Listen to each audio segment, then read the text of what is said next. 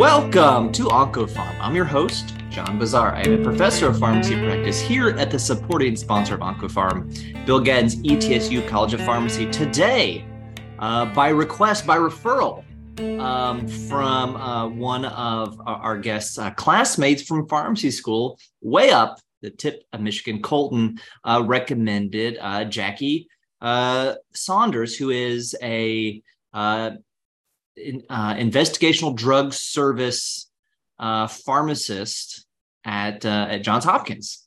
So, welcome to the podcast, Jackie.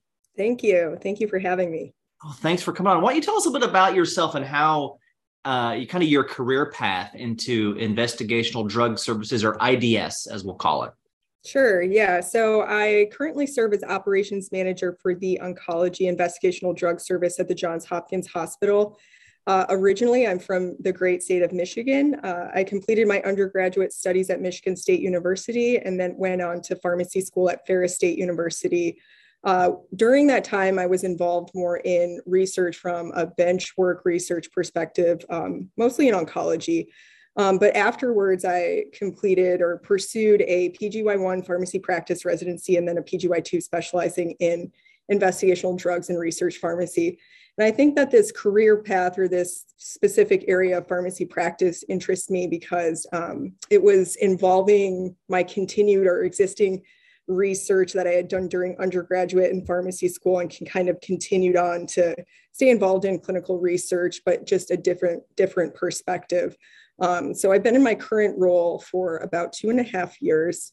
Um, and again, that's operations manager now. So Wow, it's a great, great place to do some undergraduate research in oncology uh, at Michigan yes. State, as we all know, with the the Origin of plat. And so we've had one uh, University of Michigan guest on the podcast, and now one Michigan State undergrad. so, so we're tied there in the uh, in that rivalry. Um, Jackie, take us through kind of the the workflow um, in an in, a, in an IDS pharmacy, and let's kind of start with um, whether it's uh, you know let's say it's a, a pharmaceutical company or whoever has um, a, a, study that they want to open at your site. Uh, what's kind of the first thing that you all do um, you know before a patient is enrolled and, and you're figuring out how do we do this um, this drug that that maybe has not been given to humans before or not been given to very many humans before? Uh, and certainly maybe not at your institution yeah, so usually from a pharmacy perspective, we're notified when a study is planning to open. So the feasibility um, has usually been um, determined or completed prior to the, getting to pharmacy, for example. So our pharmacists will create a budget, we review build orders, we attend the site initiation visit or the SIV, which is commonly referred to. Um, and then um, you know, we end up waiting for, for shipment to arrive and then the notification of a potential patient or subject. So that's that's kind of the progression, I guess, of how things um, are initiated. So once we're notified, like I said, of that first first study, uh, that's that's kind of the order that it happens in. So when you talk about feasibility has already been determined, is that more? Um, oh, we have uh, the patients to to study this sort of whatever the research question is? Or is it um you know has there been a, a situation where pharmacy you know uh, when your department wasn't involved early enough it's like well this is going to be really challenging for us because this drug takes however long to prepare or has special um, storage requirements that we're not equipped, equipped for right now. Has that ever happened? Yeah, that's a good question. Um, a lot of times it will have to do with what equipment we have on site. Um, there are instances where it may have been helpful to involve pharmacy more early on within that feasibility determination because we find out towards the back end that like you said, yeah, we have to think through some things, how we're going to actually make this happen. Can we make this happen? And just being adaptable to, to those particular requests for that, that study. So yes. Yeah. I remember in my residency, I was, uh, I, I, forget, I, I think I was sitting in on an IRB meeting and it was about an investigational drug that had a very short half-life. Mm-hmm. And the target population was in the, I think, the emergency department. And they're like, well, this is not a drug you can prepare in advance. And most of the time, this will be given after traditional IDS hours. Mm-hmm. Anyone thought about how we're going to do that? And does that come into the budget plan that you talked about? Do you guys have to sometimes extend your hours or have people uh, on site uh, overnight or weekends when maybe you wouldn't otherwise for certain protocols? Yeah, that's another good question. So, um, here uh, at Johns Hopkins, we have two different IDS pharmacies. So we have a non-oncology IDS and then the IDS that I work in, which is the oncology. Uh, we both have traditional pharmacy hours, so Monday through Friday, 7 a.m. to, to 5 or 5.30 p.m. No weekends or holidays. We do have 24-7 on-call coverage. So in the event that something comes up, usually we know about things ahead of time. So we're, we're able to plan or we have our satellite pharmacies, like the other pharmacy divisions, are kind of involved at least in knowing of how to prepare something in advance if we need to, to do something during off hours. Otherwise, um, we would have a research pharmacists perhaps come on site if they had to prepare medication. If it was going to happen routinely, though, um, like I said, we usually know about that in advance, so at least we can communicate or hand off to the other pharmacies if that was to happen what would be an example of some of the special equipment that you might need for an investigational drug? Because so i would imagine some of these drugs are far enough along in, in the research process. There's a there's a, a pharmaceutic dosage form that would be ready for for sale potentially. It's already you know mm-hmm. it's already ready for reconstitution and everything. And sometimes it's uh, do you get just like a bulk powder sometimes and you have to do things from from from the scratch from scratch almost yeah, that's a good question. We do not. So we have certain, um, I guess we have our own standard operating procedures. So we have requirements for when we get a drug from a sponsor or a pharmaceutical company, it has to meet certain requirements in labeling and how it's provided to us for us to be able to prepare it and then, um, you know, administer that to the patient.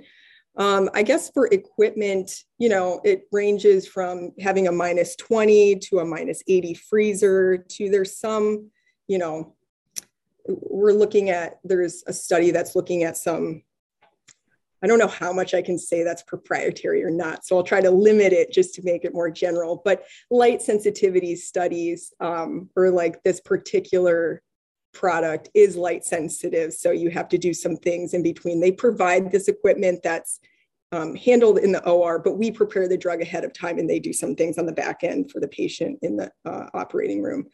Um, but I mean, just some, not all sites have that minus 80 or minus 20 freezer. There's other equipment, you know, we have um, some drugs that have to stay, stay cool. So you have this, um, I'm trying to think of what the word is, but it's it's stored in a minus 20 freezer and then you prepare it in the hood in this cool um, container essentially just to make sure the product stays cool, um, which is a little interesting. So there's different things like that. A lot of times if it does require special equipment, um, I would say most oftentimes the sponsor will offer or provide that equipment to you, um, depending on who the sponsor is.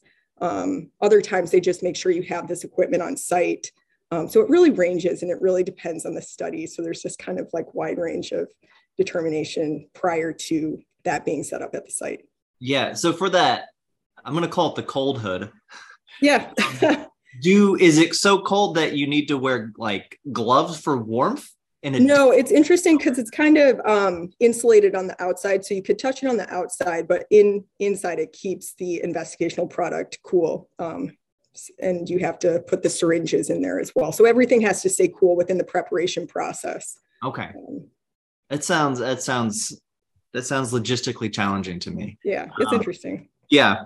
Okay. So so you got a you got a you got a study that's opening. All right, and and the first patient is enrolled or whatever.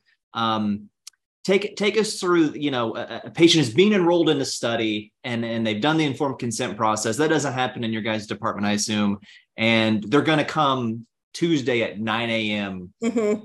for this drug so then what happens from your in there because this is not like a pharmacist dispensing uh rocephin one gram right these, these are not prescription drugs are not FDA approved. They're investigational. So there's, there's some different requirements, labeling, and stuff mm-hmm. like that. So, what goes into it then? Yeah, so from our end, we will check for informed consent prior or during the dispensing process on our end. Um, there are authorized prescribers, so people who are able to prescribe for this particular study. So you have to make sure that provider who signed the orders is authorized to prescribe that investigational drug. Um, sometimes it will depend for us whether or not if it's an IV or an oral dispensation. So for our IV products, our site prepares like a preparation sheet or the sponsor has a preparation sheet that we follow. So that's provided to the technicians to make sure everybody knows how to compound this product appropriately and according to the protocol. Um, we do, since we're in a, our, our institutional procedure is at least to do two pharmacist checks um, for the chemotherapy drug. Um, so we have two EPIC checks and we use a um, electronic I guess, protocol or inventory management system. So we also do two checks within that system, um, and that's specific for IDS. And then it would go in the back to be compounded if it was an IV product.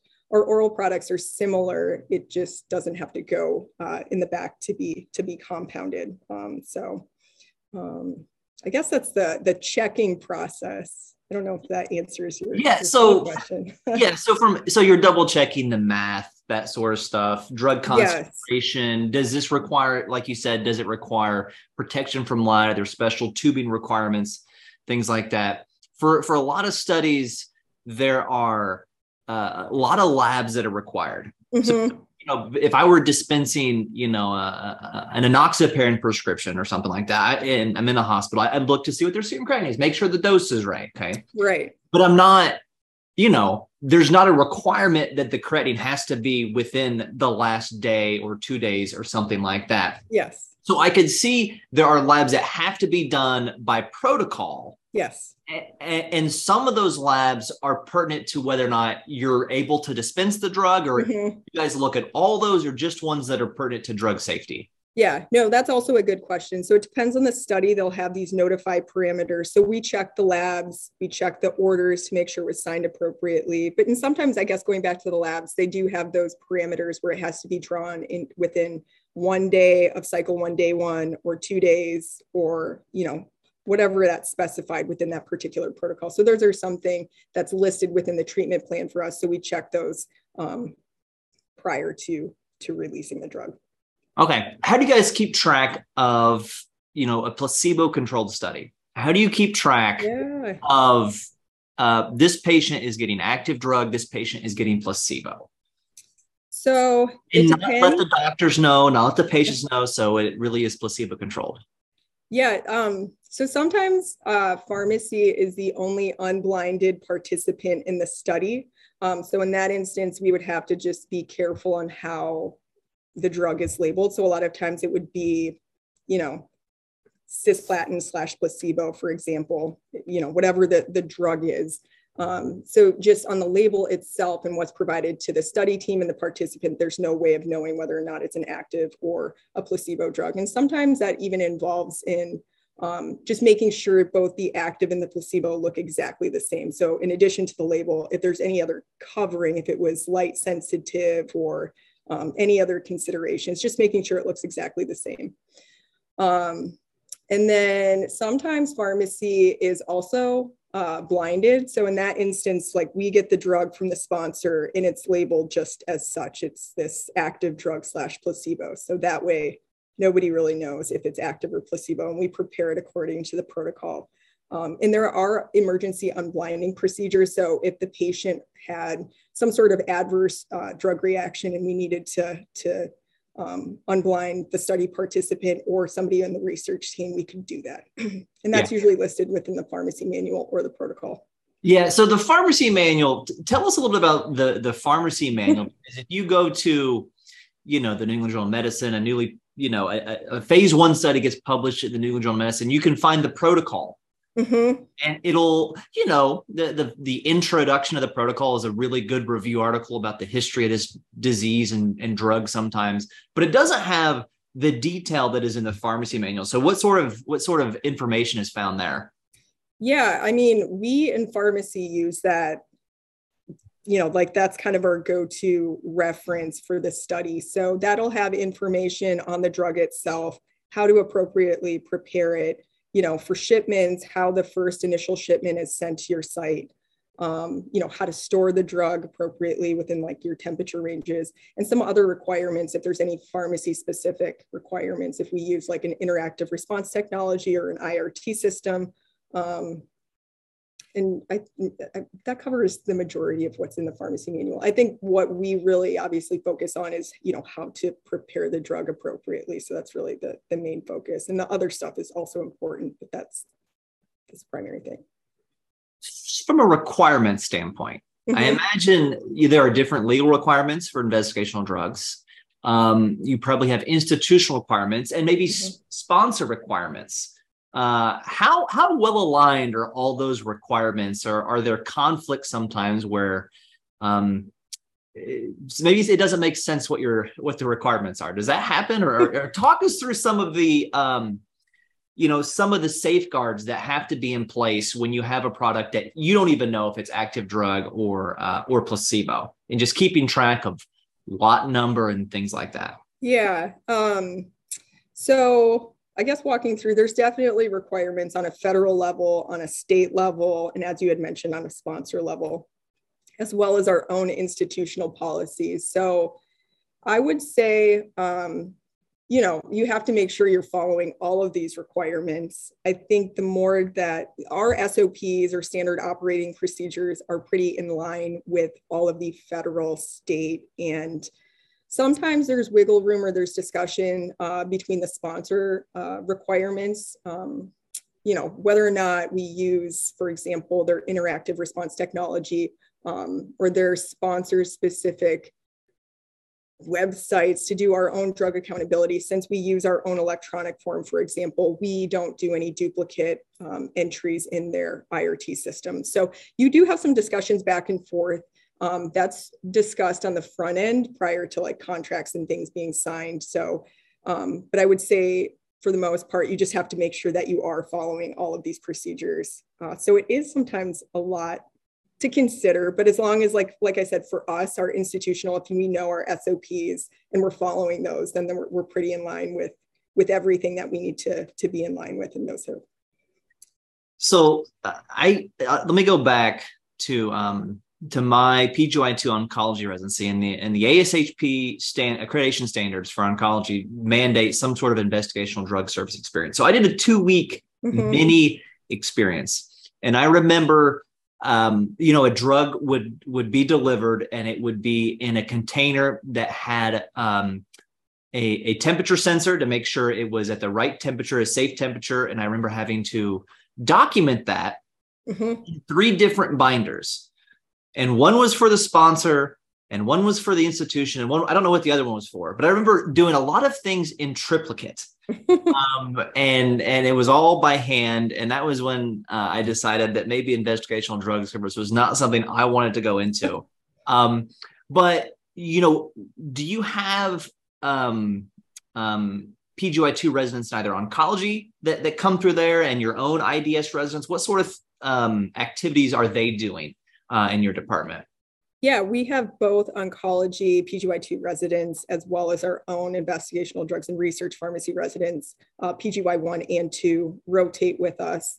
Um, I will say for the oncology residents, one of my coworkers precepts them, and I know that they have some staffing requirements, so they kind of see the operations of IDS.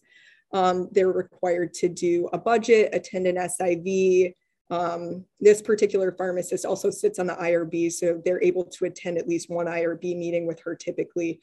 Um, and I think there's maybe some other longitudinal requirements. I will say the difference between the oncology residents in our investigational drugs and research pharmacy residents is that for our IDNR residents, we're able to have them longitudinally oversee a study, which is a little bit different so they can understand the nuances, the ins and outs, and kind of what goes on in the background um, for for studies, um, which they'll you know need to know after residency, but at least they have that firsthand experience. But they'll also um, they have they'll do the the budgets, attend the SIV, and everything else that the oncology residents do. An SIV site initiation visit is that what yes. that is? Okay, yes. okay. I'm great with acronyms. Um, so tell us about you know not just the site initiation visit, but I remember the sponsors would come back or or a, a liaison of the sponsor or or an agent of the sponsor would come back and uh, I maybe I think of like an accounting term. They'd come and look at the books. Mm-hmm. Come and look at are you following your own procedures and policies uh, to the letter of the the law, and are you doing what what we say you should be doing for this? Um, what, what what is that process like when they come to the to the IDS pharmacy? Yeah, those are called monitoring visits. Um, so sometimes that's, like you had mentioned, a liaison directly with the pharmaceutical companies. Sometimes they use contract research organizations or CROs. So that could be Covance or, you know, there's a lot of different other companies. Um, so they'll come on site. Um, depends. Uh, typically, it's once a month if you have active patients enrolled in this study. So they'll review the drug accountability records, making sure, like you said, everything's being done appropriately and documented lot numbers, kit numbers, item numbers, everything um, that it was signed off by two pharmacists in our case. Um, so for us, we use, like I said, this electronic protocol or inventory management system. So we're able to do a lot of the monitoring visits. Um, and this was especially convenient during the pandemic. Um, we can do those monitoring visits remotely. So that's provided, I think, a lot of convenience and a lot of ease, at least so they can review whatever they need to review for the records um, and they don't have to come on site maybe as much as they previously had. So pre-pandemic, they would come on site once a month and you would walk them through, you would show them the inventory, like I said, the drug accountability records, um, where the inventory was stored, making sure everything is kind of up to snuff. Yeah. And so some of those efficiencies uh, are still in place after uh, after the yes. worst of the pandemic or after the pandemic. Yeah, thankfully. I think that it's created, like you said, it is much more efficient. Um, so for us, it's convenient. We can set them up through the system that we use, and um, they don't necessarily have to be on site. I would imagine it, it uh, costs less money too. People not yes. having to travel and flights exactly. and stuff like that. Yeah. Um, what would you say is the most challenging part of, of being an IDS pharmacist? Yeah, I think that the most challenging part is that every study is a little bit different. So you develop all these processes, and it's not necessarily that your processes, it's not necessarily a one size fits all. So you kind of have to have this like processes in place that can be adaptable and flexible to studies that can come down the pipeline. Um, and I think in addition to having the processes that are adaptable and flexible, your staff members also have to be um, as such as well, just kind of being able to learn these new um, equipment if we're using that or just systems and things that are coming in down the, the pipeline for a particular study. So it's just every day is a little bit different, which is challenging. It also makes things interesting, I think. So that's why I like it.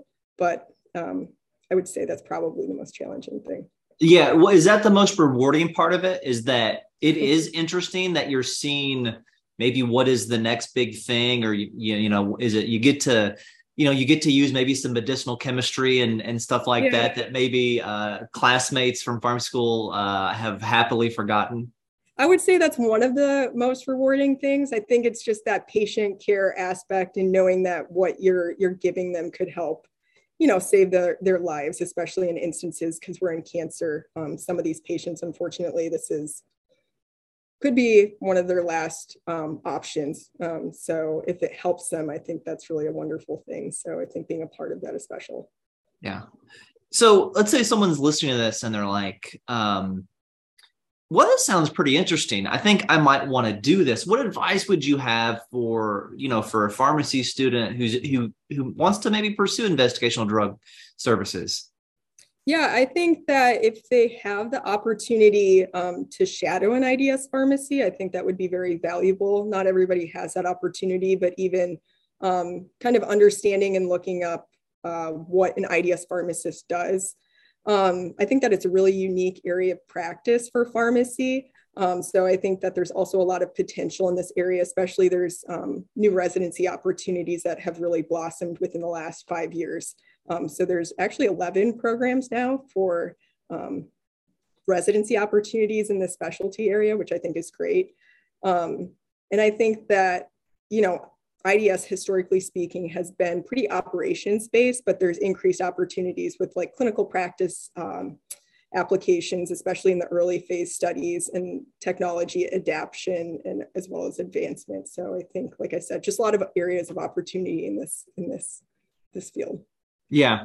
Um, what you know, a, a, kind of a long. I, I got maybe two more questions for you.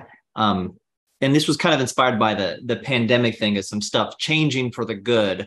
Um, what in your time at IDS have you seen any trends um, of, of you know where where things have changed and, and how and how you all are, are doing things with investigational drugs? Um i mean even comparing what you had mentioned where you were writing things in triplicate during your experience i think that things have moved and we've adapted more technology and um, you know using like i said even this electronic inventory and protocol management system i think has made a big difference. I think there's additional room for increased efficiencies. Um, what that looks like, I don't know exactly, but I just, I, um, I think it's it's something that could like just down the road. There's definitely things that could be looked at, um, and then I guess for us specifically within the pandemic, I mean, one example that really comes to mind is that we're, you know, we ship directly to to participants for some studies that that allow it. So during the pandemic, when patients weren't necessarily coming on site, um, they provided us just the okay that we could ship directly to participants and that's continued on. We're not necessarily post pandemic yet but you know like things have kind of normalized or at least come back a little bit to normal. So that's continued on and that's definitely a big difference in practice. Um, yeah i think there's a lot of different areas still though in the future that things could change so. Okay last question for you jackie. Let's say um, you know there's a uh, you know, a mid-level clinician or uh, an oncology nurse or oncologist listening, what what would you want, you know, somebody who's working with patients to know about investigational drug pharmacy that they may not know otherwise? Ooh, that's a good question. Um, I think just a general maybe understanding i don't know if necessarily patients would have to know this but people that we work with per se or just people who don't maybe understand ids pharmacy that well. Um, i think that there's a lot of moving pieces and parts within research in general especially in ids um, so i think that the pharmacists that work within this area have like a specific or um, increased attention to detail and being able to balance a lot of these moving parts. So just that it might be um, it's definitely more uh, there's more going on than what you initially see within IDS. I don't know if that makes sense, but I would say that it's like more complicated than to what meets the eye. There's a lot of stuff that goes in on the background that people don't necessarily see with IDS. So I think that it's sometimes misunderstood. yeah, it, it, almost sounds like, you know, as pharmacists, we often say the pharmacy is not like a, a drive through restaurant. Yes. Um, and it sounds like um, it's may it's maybe the same thing with an IDS pharmacy, but to a higher degree. Right, um, right. The complexity and that um, you know the turnaround time is going to be longer because there are a lot more checks and balances and requirements and documentation uh, required to to keep things uh, safe because you're you're dealing with something that is um, potentially more dangerous than a prescription drug, which is already uh, potentially deadly if used incorrectly. So mm-hmm. Mm-hmm. Uh, that would be that would be my expectation. Well, thank you so much, Jackie. Um, really appreciate that. And if uh, anyone listening wants uh, to get in contact with Jackie, they can uh, they can get in contact with me via email uh, or uh, social media, and I can get you uh, Jackie's email address if you want to connect professionally with her uh, or bounce ideas off her if you have questions. Thanks, Jackie. Great. Thank you.